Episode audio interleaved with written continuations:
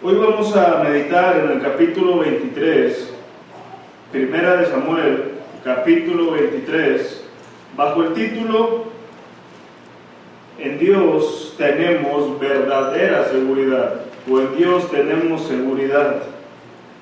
La semana pasada, hermanos, eh, estuvimos hablando acerca de los refugios inciertos. Cuando el hombre pasa por la prueba, cuando el hombre es atribulado, eh, la tendencia es a refugiarnos en algo que nos dé cierta tranquilidad o que dé soporte a ese momento. Y tratamos de exponer que eh, el hombre natural, aquel que no conoce a Dios, de manera innata va a buscar refugio en las cosas de este mundo, en las cosas eh, pasajeras, pero nosotros tenemos que vencer la tentación de buscar refugio en todo aquello que no es Cristo, en todo aquello que no está en el Señor. Y continuando con eso, eh, hoy quisiera compartirles la continuación de ese tema, pero ahora bajo la firmeza en que en Dios tenemos seguridad. En Dios tenemos seguridad. Y si de algo, hermanos, pudiéramos estar seguros de nosotros, es que vivimos tiempos inciertos. Eh, de hecho, yo, yo creo que serían pocos los que pudieran decir que están convencidos de que tienen seguro su trabajo, de que tienen seguro su vida en cuanto a la salud. En este mundo, hermanos, realmente nada podemos tener con seguridad, puesto que eh, algo que caracteriza este tiempo es la incertidumbre. Pero yo quisiera, hermanos, que esta noche meditemos en el capítulo 23 y que observemos cuatro razones que vamos a ver en esta historia que nos indican por qué el cristiano hace bien en buscar a Dios y en hacer de Él su verdadero refugio por encima de cualquier cosa. Y lo primero que yo quisiera, yo quisiera que noten en esta historia, la primera razón, es que Dios está cerca de nosotros. Dios siempre está cerca de nosotros, puesto que Dios es fiel y Cristo es nuestro sumo sacerdote. Vamos a leer, hermanos, los primeros dos versículos de este capítulo. Vamos a leer los primeros dos versos de este capítulo 23 y nos vamos a ir dando cuenta de qué trata esta historia. Noten, dieron aviso a David diciendo, he aquí que los filisteos combaten a Keila y roban las eras. Y David consultó a Jehová diciendo, ¿iré a atacar a estos filisteos? Y Jehová respondió a David, ve, ataca a los filisteos y libra a Keila.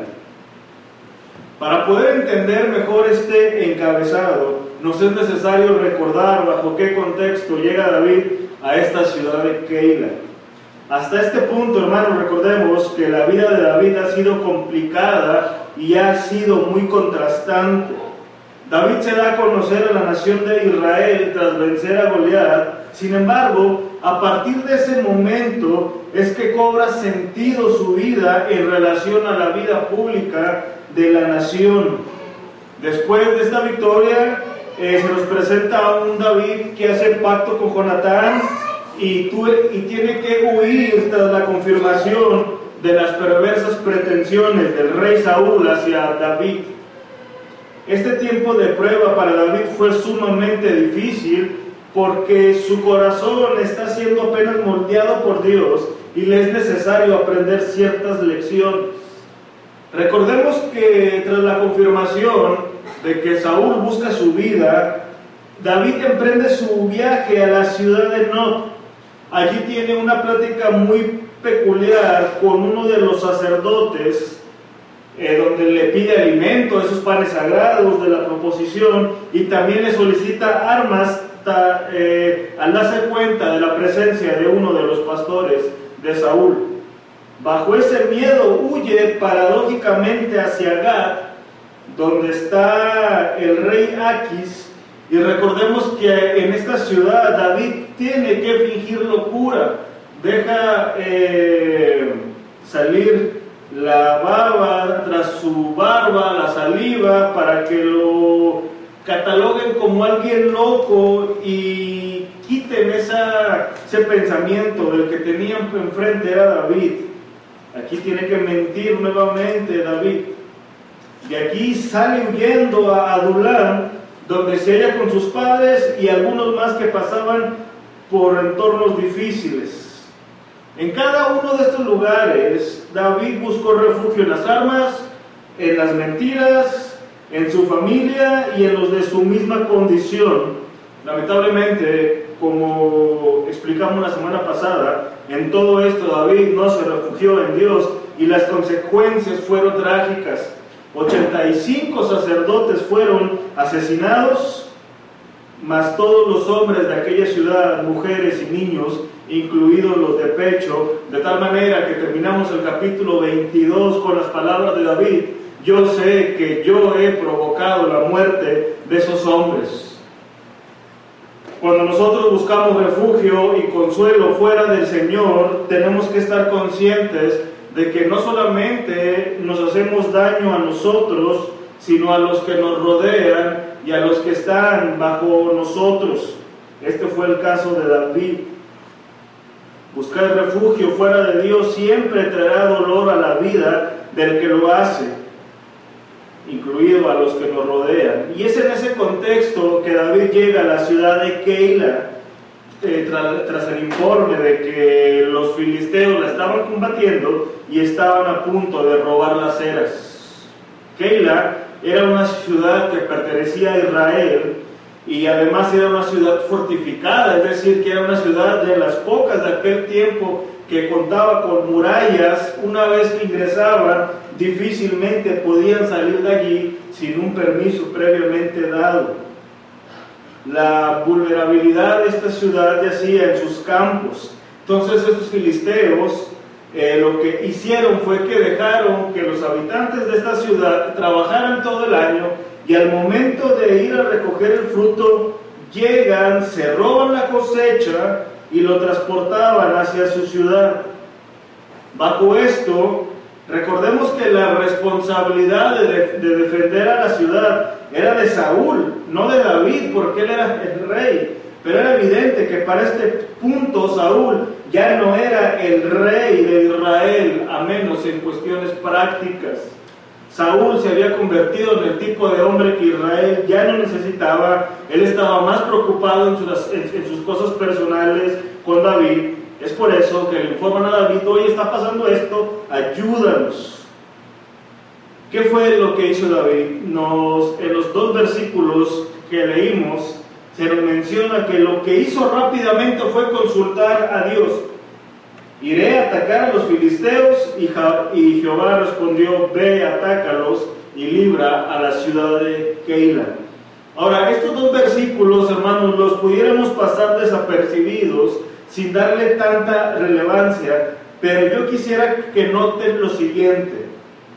Al inicio de esta historia se nos presenta un David resuelto a refugiarse en Dios y no en los hombres o en cualquiera de las cosas que él había venido haciendo. No sabemos, pero yo creo que en este caso no es, no es eh, malo especular en que le pesó definitivamente las muertes de esos hombres. Pero aquí lo sorprendente no es la actitud de David hacia Dios, ya resuelto a consultarlo, sino el accionar de Dios hacia David. Porque yo pregunto, después de la conducta de David, de, haber propiciado la muerte de los sacerdotes de Jehová, sería injusto si Dios hubiese decidido en un sentido darle la espalda a Dios, perdón, a David. Definitivamente no, es más, sería lo justo que Dios diera castigo a este hombre, que se alejara de David o cualquier tipo de juicio por su actitud, por sus acciones, por sus palabras. Pero aquí es donde yo quisiera que noten, hermanos, que no olvidemos lo que dice la Escritura. Ve lo que dice Romanos 9, 14 al 18. ¿Qué pues diremos? ¿Que hay injusticia en Dios? En ninguna manera. Pues a Moisés dice, tendré misericordia del que yo tenga misericordia y me compadeceré del que yo me compadezca. Así que no depende del que quiere ni del que corre, sino de Dios que tiene misericordia, porque la escritura dice Faraón, para este mismo te he levantado para mostrar en mí mi poder y para que mi nombre sea anunciado por toda la, por toda la, tierra. De manera que de quien quiere tiene misericordia y al que quiere endurecer, endurece. Este pasaje evidentemente está bajo el entorno de la salvación, pero resalta, resalta que este Dios la voluntad de tener misericordia de los hombres, como del mismo modo retenerla. Y es evidente que tenemos aquí en esta historia a un Dios que quiso tener misericordia de David y lo manifestó no dejándolo a la deriva ni a su suerte, sino que Dios en su benevolencia lo escuchó y le respondió, haz que yo ya he resuelto ese problema con los de Keila, los filisteos. En el libro de Samuel no se nos dice qué pasó en ese trayecto de Judá, la última ciudad donde él estuvo, hasta la ciudad de, de Keila, o todo lo que pasó mientras David estuvo en aquella ciudad, pero es evidente que Dios tuvo que tratar con su pecado, con su necesidad de reconocer estar más cerca de Dios, y es por eso que tenemos el libro de los Salmos, donde se nos dice vez tras vez el pensamiento de David sobre sus vivencias. Vean el Salmo 54, versículo 1 y 2. Oh Dios, sálvame por tu nombre y con tu poder defiéndeme. Oh Dios, oye mi oración, escucha las razones de mi boca. Ahora vean el Salmo 56, versículo 3.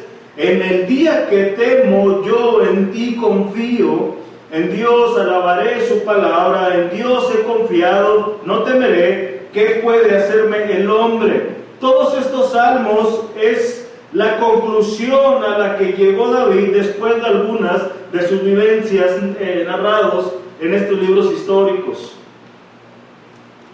Sí que no sabemos de qué manera Dios estaba tratando con David, que él llega resuelto a consultar a Dios. Pero hay algo que la escritura sí dice acerca de los que le buscan después de haber pecado. Vean una vez más el Salmo 51, ahora el versículo 17.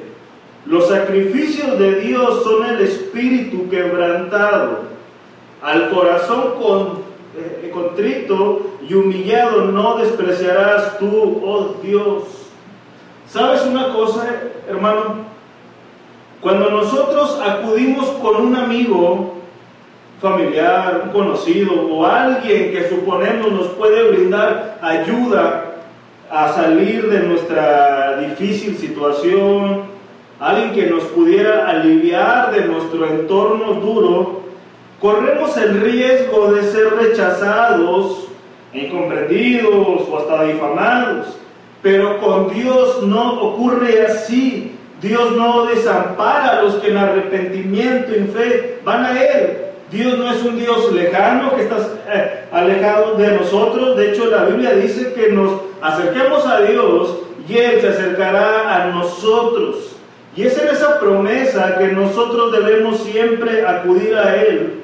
Siempre que estemos atribulados, siempre que estemos gozosos, siempre Dios debe de ser nuestro refugio y, tal verdad la hallamos en el libro de Hebreos. Vean el, el capítulo 4, versículo 16.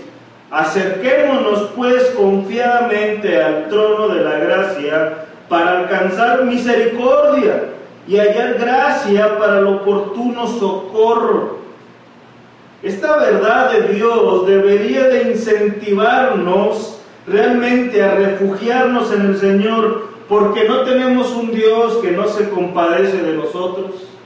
No tenemos un Dios que nos ignora. No tenemos un Dios en donde cabe la oportunidad de que nos rechace.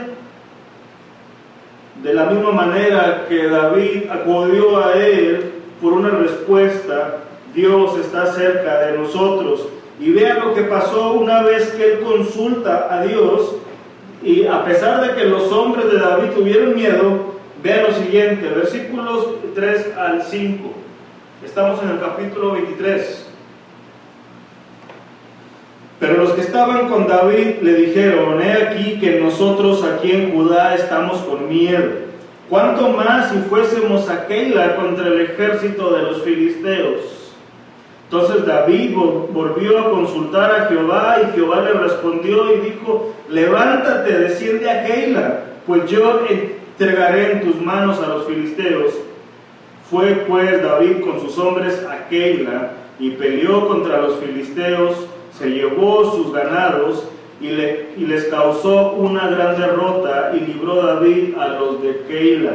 Noten que la verdad que Dios estaba cerca de David, en esa respuesta pronta a su petición, los hombres eh, tuvieron valor y salieron avantes de esta derrota. Así que la primera razón que tenemos para refugiarnos verdaderamente en Dios es muy sencilla, pero hermanos es muy contundente si cada día lo contemplamos así. Dios verdaderamente está cerca de nosotros. Pero en segundo lugar, hermanos, yo quisiera que notemos ahora en esta historia una segunda razón, y es que en Dios ya tenemos la revelación completa. Vean los versículos 7 y el versículo 8. Una vez que David derrota a los filisteos en esta ciudad, pasó lo siguiente. Vamos a leer desde el versículo 6. Y aconteció que cuando Abiatar, hijo de Ahimelech, huyó siguiendo a David a Keila, descendió con el efod en su mano.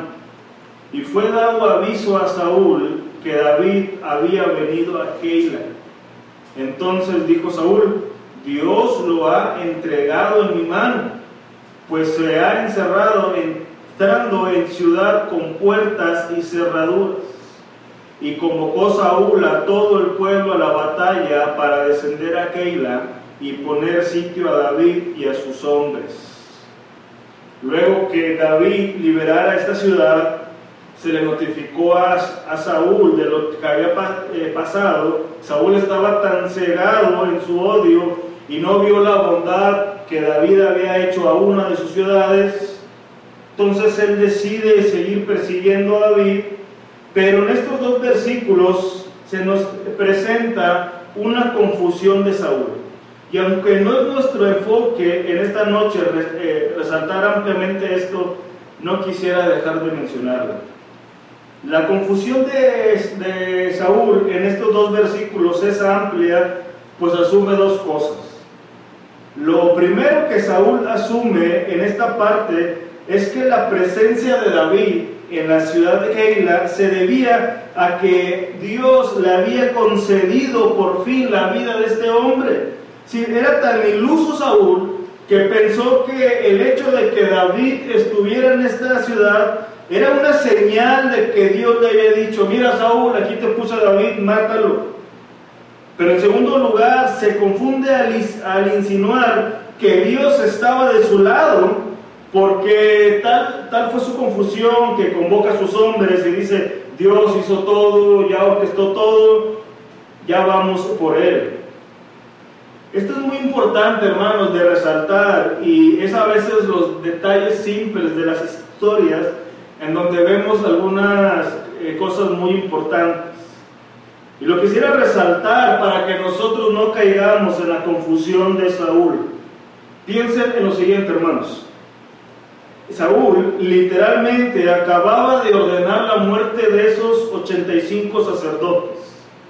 Saúl estaba persiguiendo la vida del ungido de Dios.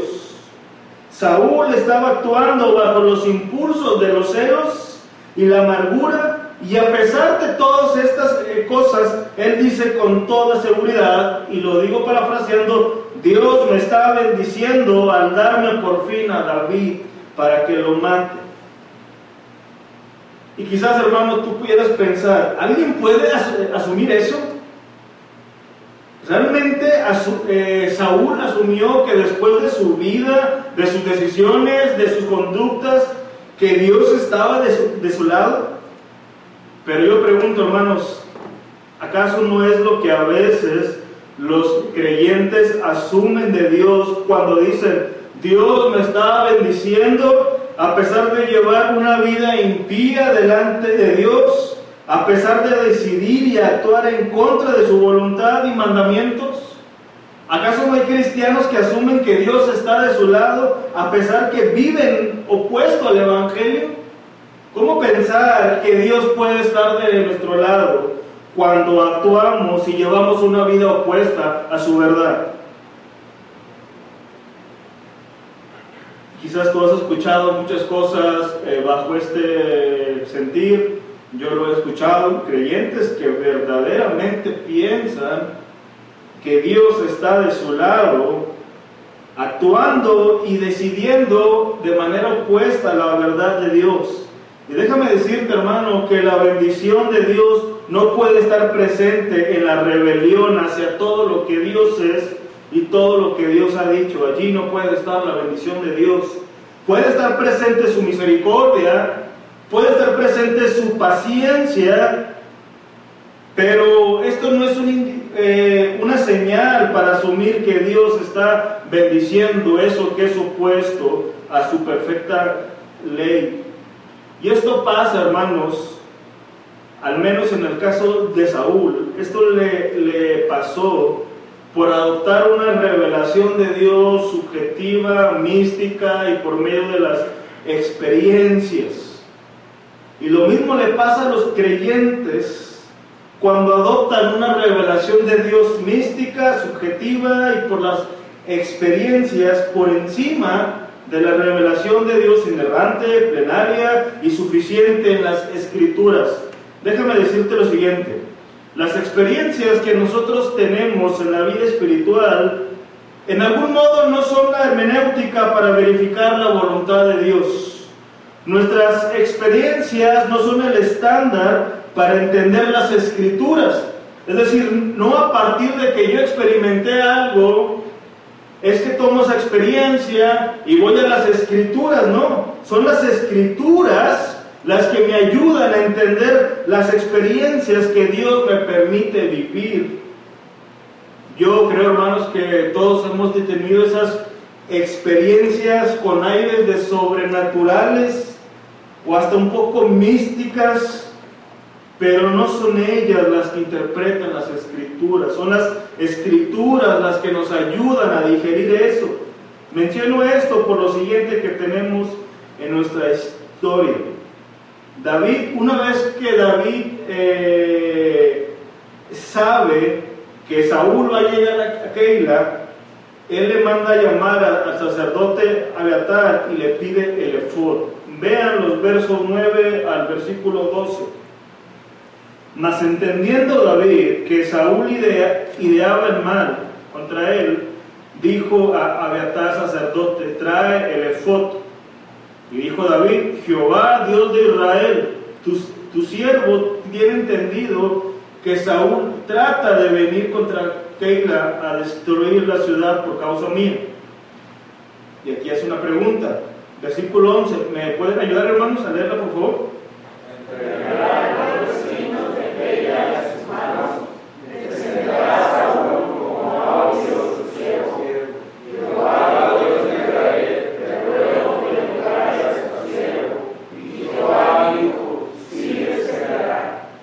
Dijo luego, a, dijo luego David, ¿me entregarán los vecinos de Keila, a mí y a mis hombres hermanos de Saúl? Y Jehová respondió, sí, os entregarán. David sabía de algún modo que él era vulnerable si se quedaba en esta ciudad, así que la pregunta que pasaba por su mente era si los de Keila sencillamente lo iban a defender o si se iban a inclinar hacia Saúl. Ante la incógnita consulta a Dios, pero ya no de la misma manera. Ahora lo hace por medio del efod. ¿Qué era el efod? El efod eh, en el Antiguo Testamento era un tipo de delantal, nos dice Éxodo que eran de muchos colores, que tenía aberturas en los hombros y para el pecho. Y se nos dice que en la parte del pecho se colocaba una pieza muy especial llamada pectoral, que era una lámina de oro con 12 piedras preciosas. Todo esto usted lo puede verificar en el libro de Éxodo. Esta eh, pieza que se ponían los sacerdotes en el pecho recibía el nombre de pectoral de juicio, dado que el sumo sacerdote la usaba para tomar ciertas decisiones difíciles. En esos momentos donde su juicio no le alcanzaba para discernir la voluntad de Dios, él pedía revelación por medio, por medio de dos piedras que se guardaban dentro de un bolsillo entre el pectoral y el efod. Estas piedras eran el Urim y el Tumim. Entonces, en los momentos que el sumo sacerdote necesitaba tomar una decisión importante, para la cual no le bastaba su juicio personal, necesitaba una revelación divina, entonces el, sacerdote iba por estas piedras, consultaba a Dios, y según cuenta la tradición, Dios hablaba por medio de ciertas luces que iluminaban estas piedras, confirmando ciertos aspectos de la pregunta. Así fue el medio por el cual Dios hablaba a los sacerdotes en ciertas situaciones. La consulta que David quería hacerle a Dios por medio de, del Urim y el, y era prácticamente qué debía de hacer tras la pregunta si los habitantes de Keila iban a estar por su causa o por la de Saúl. Ahora, bajo esto, hermanos, nos es importante a nosotros entender lo siguiente. Aquí es importante que usted y yo entendamos que nosotros en este tiempo, con la revelación completa de las escrituras, ya no somos llamados a buscar la voluntad de Dios por medio del misticismo o de cualquier medio fuera de la palabra. Nosotros ya no necesitamos consultar por el Urim y el, y el Tumim. Nosotros ya no necesitamos nuevas y novedosas revelaciones, nuevas profecías, sueños, lenguas que, que tengamos que estar interpretando. Nosotros no necesitamos los horóscopos, ni medios de adivinación, todo eso, hermanos, Dios lo condena. Lo que el creyente necesita en este tiempo verdaderamente es a Dios y conocer a Dios y para eso tenemos la palabra profética más segura. Nota lo que dice segunda de Pedro capítulo 1 versículo 19.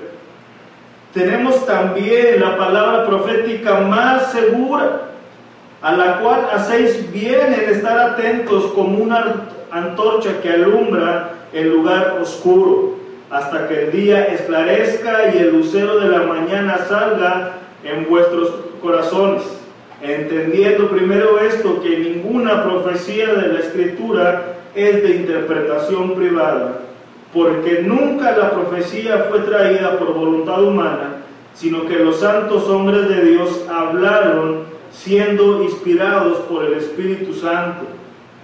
Nota, hermano, que el texto dice más segura, tenemos la palabra profética más segura. Y la pregunta es, ¿pero más segura de qué? Más segura que cualquier palabra, revelación, sueños o pensamientos que los hombres en el presente dicen que Dios les habla. Primero porque la palabra escrita no es eh, no fue traída a nosotros por consejo humano, sino que los santos hombres de Dios hablaron siendo inspirados. A diferencia de tantas supuestas eh, revelaciones subjetivas, llenas de misticismos, de irrealidades, de chantajes y de conveniencias, la escritura es de origen divino y no privado y no personal. Es por eso que ninguna interpretación es privada. En los, tiempos de David, hermanos, recordemos, yo sé que es muy obvio, pero no está de más mencionarlo, que no estaba ni aún conformado el Antiguo Testamento, mucho menos las Escrituras. Es por eso que en todo el Antiguo Testamento usted puede ver que Dios hablaba por medio de sueños, de ciertas teofanías, de ciertas revelaciones, Pero ahora, hermanos, tenemos la palabra completa. El canon ya está cerrado. Ya no necesitamos todo eso, lo que he venido diciendo. Ya tenemos la escritura. Dios se ha revelado por medio de su creación. Dios se ha revelado por medio de Cristo. Y todo ello lo sabemos por la máxima revelación de Dios que son las escrituras. Ahora, hermanos, eh, ¿qué hacemos nosotros cuando queremos conocer la voluntad de Dios en, cosas específicas que aparentemente la Biblia no trata, o al menos no directamente por nombre? David preguntó directamente y específicamente a Dios, ¿los de Keila me van a traicionar? Y unos hermanos, si tú estás en esa situación, de que quisieras preguntar a Dios específicamente algo, sí, específicamente. Eh, yo sé que muchos jóvenes sí, ¿verdad? Y cuando platicamos que les gustaría saber, Dios, dime específicamente el nombre con quien me he de casar, dime el año y el lugar. Dios, ¿es este el trabajo que tú quieres para mí? Dios, esta opción, bla, bla, bla. La verdad, hermanos, es que no vamos a hallar un solo versículo y que quizás responda de manera específica a algunas de nuestras eh, preguntas. Sin embargo, hermanos, recordemos que en la escritura Dios ha revelado lo que Dios ama, en lo que Dios se complace. En la escritura también tenemos lo que Dios rechaza, lo que Dios aborrece y bajo lo cual nosotros eh, tenemos preguntas que bien pueden ser indicativos de dónde está la voluntad de Dios en esas cosas. Esto va a traerme edificación, esto me va a llevar a pecar y violar la ley de Dios, esto me va a acercar al Señor, esto va a resultar en un bien para la iglesia, esto va a resultar en un bien para mi hermano, y precisamente, hermanos, en esa revelación completa es que nosotros podemos tener seguridad de buscar al Señor, porque Dios no es subjetivo, su palabra no es ambigua, sino que el sí de Dios es sí en todo momento. Y precisamente es en esa revelación completa en que nosotros hallamos una razón más para refugiarnos en Dios. Así que hermanos, en tercer lugar, yo quisiera que notemos ahora en esta historia que Dios todo lo conoce. Una verdad nuevamente sencilla, pero que debe trascender lo que somos. Dios todo lo conoce. Vean los siguientes versos.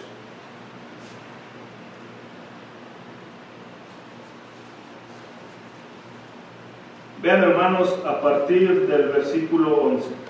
Y yo, y yo quisiera que noten lo que tenemos aquí por delante. Versículo 11. ¿Lo pueden leer, hermanos? Por favor. Me entregará al vecino de Keila en sus manos, descenderá Saúl como ha oído tu siervo, Jehová Dios de Israel, ruego que te hagas y Jehová dijo, sí, Dijo luego David, me entregarán los vecinos de Keila a mí y a mis hombres en manos de Saúl. Y Jehová respondió, sí.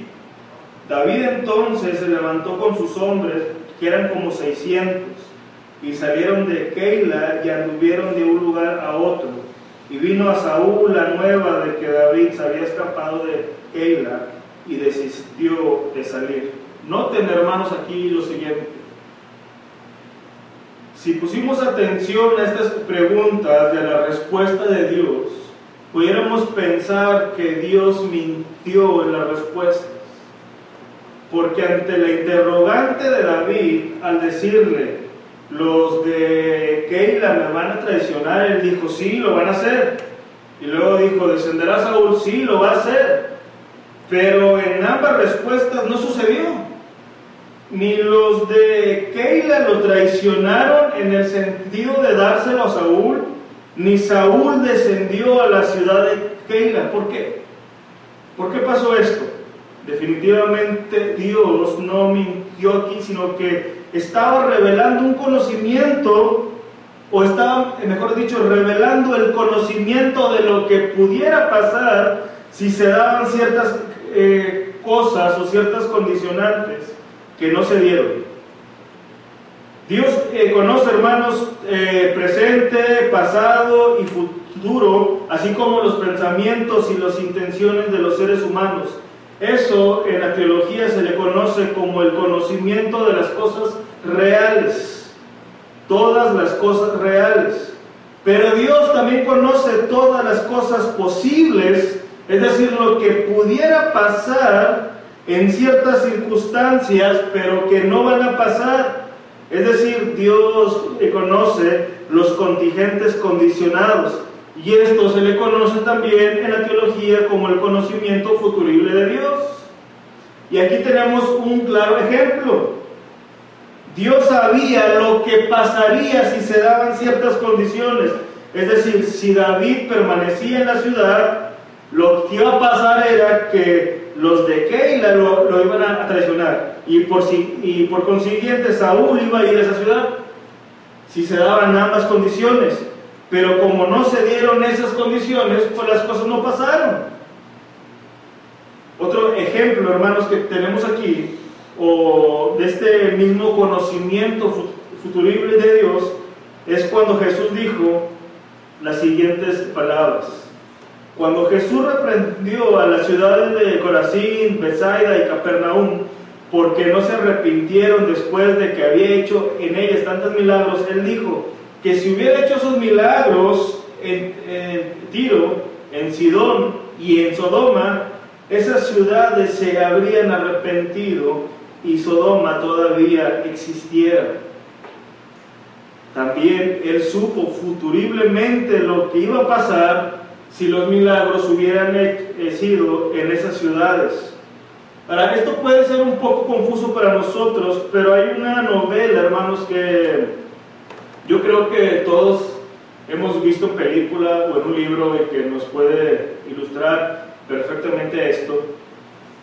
Hay una novela que siempre suele pasar en los tiempos de Navidad de un escritor llamado Charles Dickens.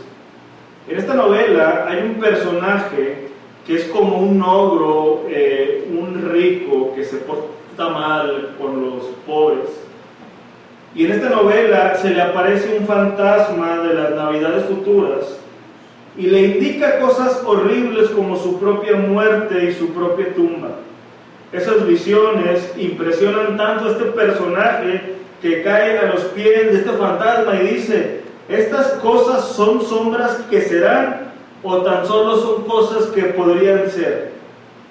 Lo que este fantasma le estaba diciendo no eran sombras de cosas que iban a hacer. Él estaba diciendo cosas que pudieran pasar si él no se arrepentía.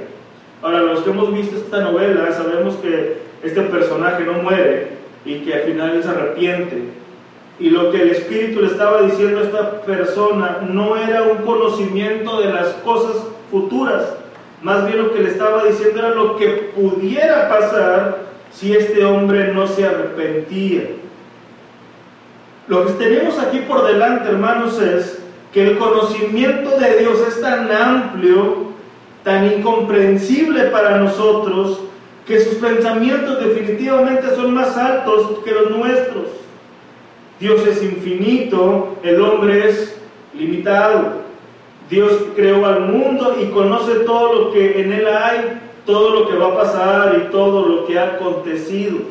A diferencia de nosotros, Dios no va adquiriendo un conocimiento, todo lo tiene el Señor. Dios es muy distinto al hombre, su conocimiento siempre está delante de él. Como vemos en la clase de Teología 2, Dios no necesita preguntar, Dios no se sorprende, a Dios no le tienen que avisar eh, nada, puesto que Dios todo lo conoce.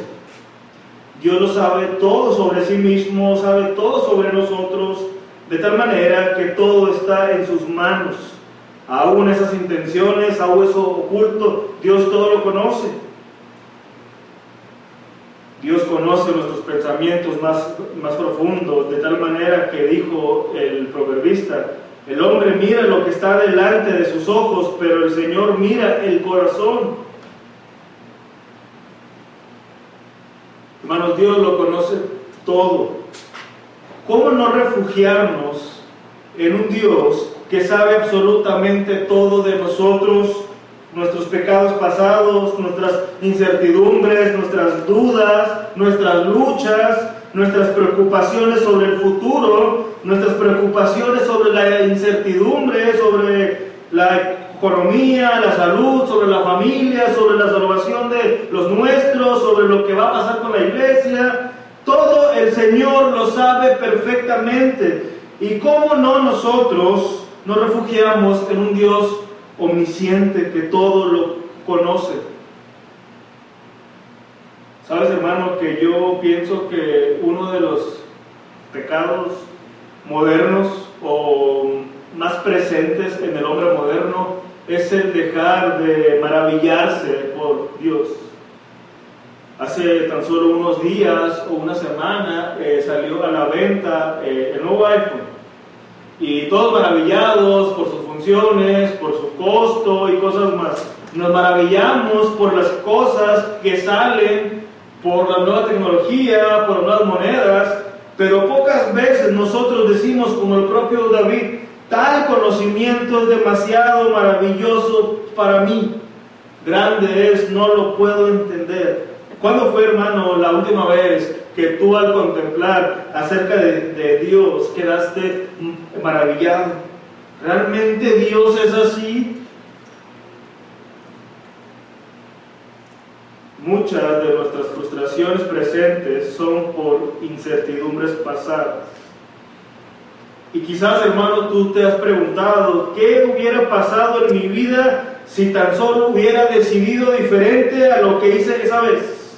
¿Dónde estaría hoy si tan solo no hubiese dejado esa oportunidad? Lo cierto es que no lo sabemos, pero Dios sí. Dios sabe esas cosas que pudieron haber pasado si hubiésemos hecho cosas distintas. Y aunque esto no evade nuestra responsabilidad, sí nos debe de dar confianza de que el Señor lo sabía plenamente. Y en eso debemos descansar nosotros. Estamos en el punto en el que Dios soberanamente ha decidido tenernos. Y eso debe ser consuelo para nosotros. Y precisamente esto nos lleva, hermanos, a nuestro último punto de esta noche para cerrar, una cuarta razón de por qué refugiarnos en el Señor es que Dios se encargará de cumplir su propósito en nosotros. Vean, hermanos, el versículo 15 al 18. Viendo pues David que, Saúl había salido en busca de su vida, se estuvo en Ores, en el desierto de Sif. Entonces se levantó Jonatán, hijo de Saúl, y vino a David a Ores y fortaleció su mano en Dios y le dijo, no temas, pues no te hallará la mano de Saúl mi padre, y tú reinarás sobre Israel, y yo seré segundo después de ti, y aún Saúl mi padre así lo sabe. Y nos hicieron pacto delante de Jehová, y David se quedó en Ores, y Jonatán volvió a su casa. David era el ungido de Dios, era el hombre que Dios había elegido para tomar el reino.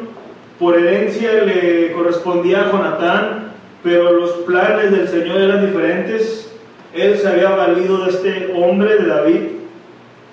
Y lo primero que Dios hace para seguir confirmando a David y para hacerle entender una vez más que su vida estaba en las manos de Dios y no en las de Saúl, fue sencillamente confirmarlo por medio de su amigo para fortalecerlo. Vean, hermano, note nuevamente el versículo 16. Cuando Jonatán va eh, con David, dice que fortaleció su mano en Dios y le dijo: No temas, pues no te hallará la mano de Saúl mi padre, y tú reinarás sobre Israel. O sea, él estaba también convencido de parte de Dios que David iba a cumplir su propósito, que la mano de su padre no iba a llegar a él. y va y le dice estas palabras y lo fortalece y lo confirma. ¿Cuánto necesitamos ser fortalecidos por nuestros hermanos en la fe? Sí, hermanos, Cristo es suficiente. Sí, hermanos, en Dios tenemos pleno descanso.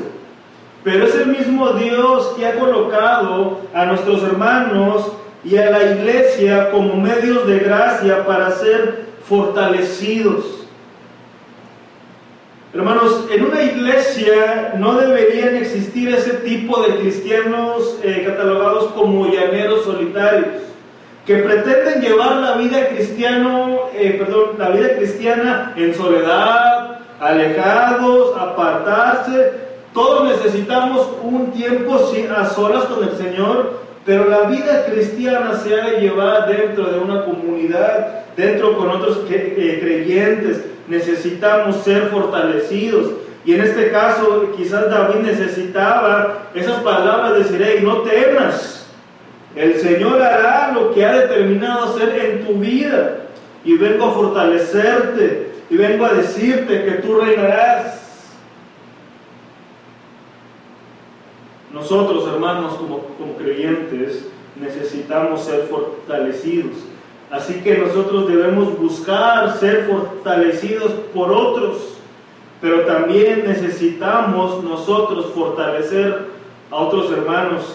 Es una eh, labor en ambas vías. Necesitamos que nos fortalezcan y necesitamos fortalecer a otros. Pero qué triste es cuando nosotros mismos somos la causa de tropiezo para que otros avancen. Qué triste es cuando nuestra inmadurez es ese estorbo para que otros creyentes sean fortalecidos y avancen en su vida cristiana. Pero lo segundo que Dios usó, hermanos, para confirmar a, a David fue el uso de su providencia para hacer que Saúl desistiera de perseguirlo por una invasión hacia Israel. Vamos a leer, hermanos, el resto del capítulo. Vamos a leerlo cada quien un versículo. Y vamos a notar el desenlace de esta historia. Vamos a leer a partir del versículo 19. Inicio yo, hermanos, y ustedes me siguen hasta llegar al último versículo. Una vez que David es fortalecido, vean que dice. Después subieron los de Sif para decirle a Saúl en Nava, ¿no está David escondido en nuestra tierra,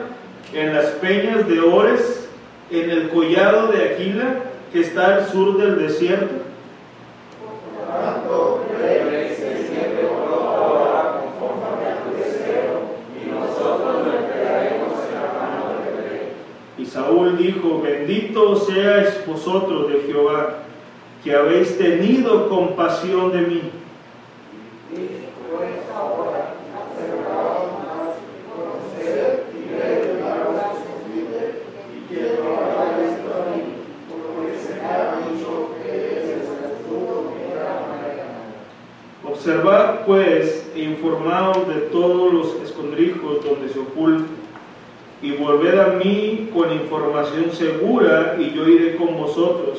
Y si él estuviera en la tierra, yo le buscaré entre todos los millares de Judá.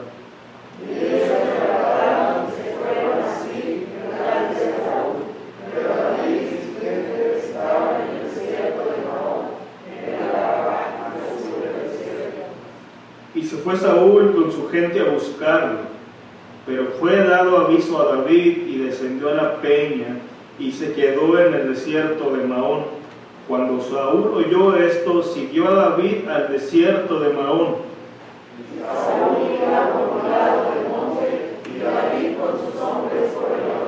del monte y se daba prisa a David para escapar de Saúl. Mas Saúl y sus hombres habían encerrado a David y a su gente para capturarlos. Entonces, una vez que ya estaban a punto de hallarse los dos, dice, entonces vino un mensajero a Saúl diciendo, ven luego, porque los filisteos han hecho una irrupción en el país.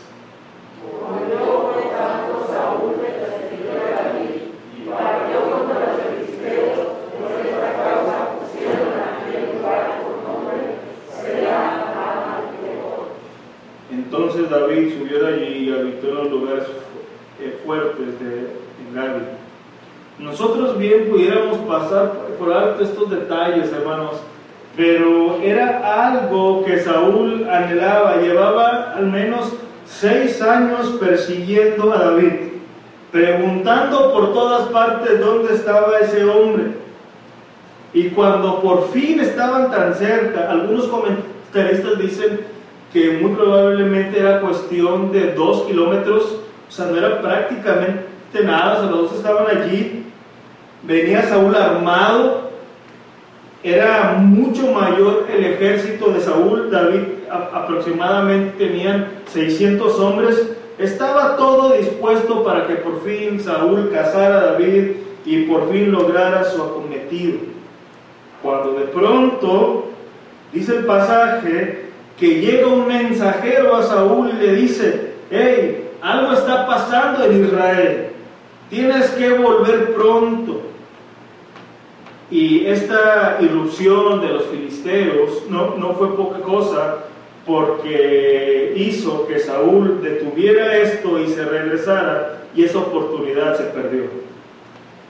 Nosotros bien pudiéramos pensar en esto como algo incidental, esas cosas cotidianas, esas cosas de que nosotros pasamos y decimos, no, pues es algo más, así pasa, pero realmente, hermanos, nosotros como creyentes no podemos seguir percibiendo las cosas como incidentales, como producto de la suerte o de la, o de la casualidad, sino que tenemos que entender, hermanos, que todo cumple un perfecto propósito, todo está sumamente orquestado por el Señor al fin de que sus propósitos se cumplan.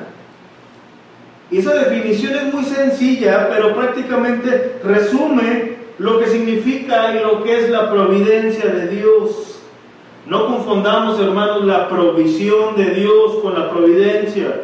La provisión es el acto de Dios de sustentarnos en nuestras necesidades. La providencia es ese gobierno que tiene Dios sobre su creación, sobre sus hijos, de tal manera que cumplen los propósitos eternos.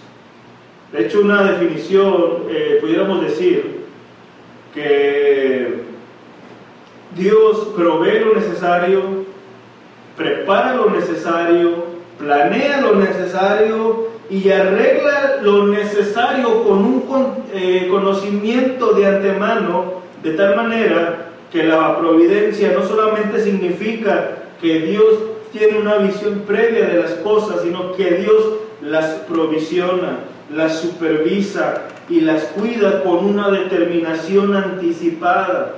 Esto implica que Dios tiene cuidado de su creación, de sus criaturas, y Él ha tomado una prevención con el propósito de llegar a un fin deseado.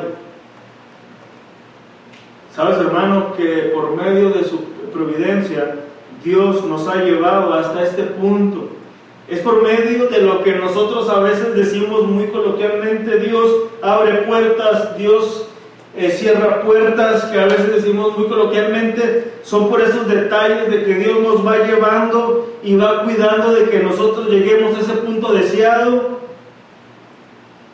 No, hermanos, eh, no fue la decisión de tu jefe, no fue eh, la enfermedad, no fue el choque, no fue el que ya no hubo trabajo, no fue que la ciudad pasó por ciertas situaciones, es el Señor orquestando todo de tal manera que nosotros cumplimos sus propósitos en esas causalidades, es que el Señor nos va llevando hacia un punto perfecto.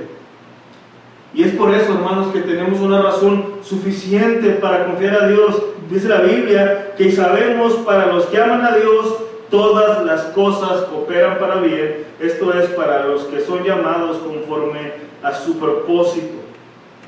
Esta palabra que la versión de las Américas dice cooperan, tiene una traducción correcta, puesto que en el original es sunergeo, que significa colaborar conjuntamente. Es decir, Dios hace lo necesario continuamente para que sus llamados cumplan sus propósitos. Esta verdad, hermanos, es de gran consuelo para nosotros, puesto que todas las cosas por las que pasamos tienen un propósito, alegres, tristes, difíciles, adversas, tienen un propósito y es el cual Dios cada día nos va llevando a ese, propósito alto y sublime. Y culmino, hermanos, leyendo este versículo que encierra tal verdad. Filipenses 1.6 dice, estando persuadido de esto, que el que comenzó en vosotros la buena obra, la perfeccionará hasta el día de Jesucristo.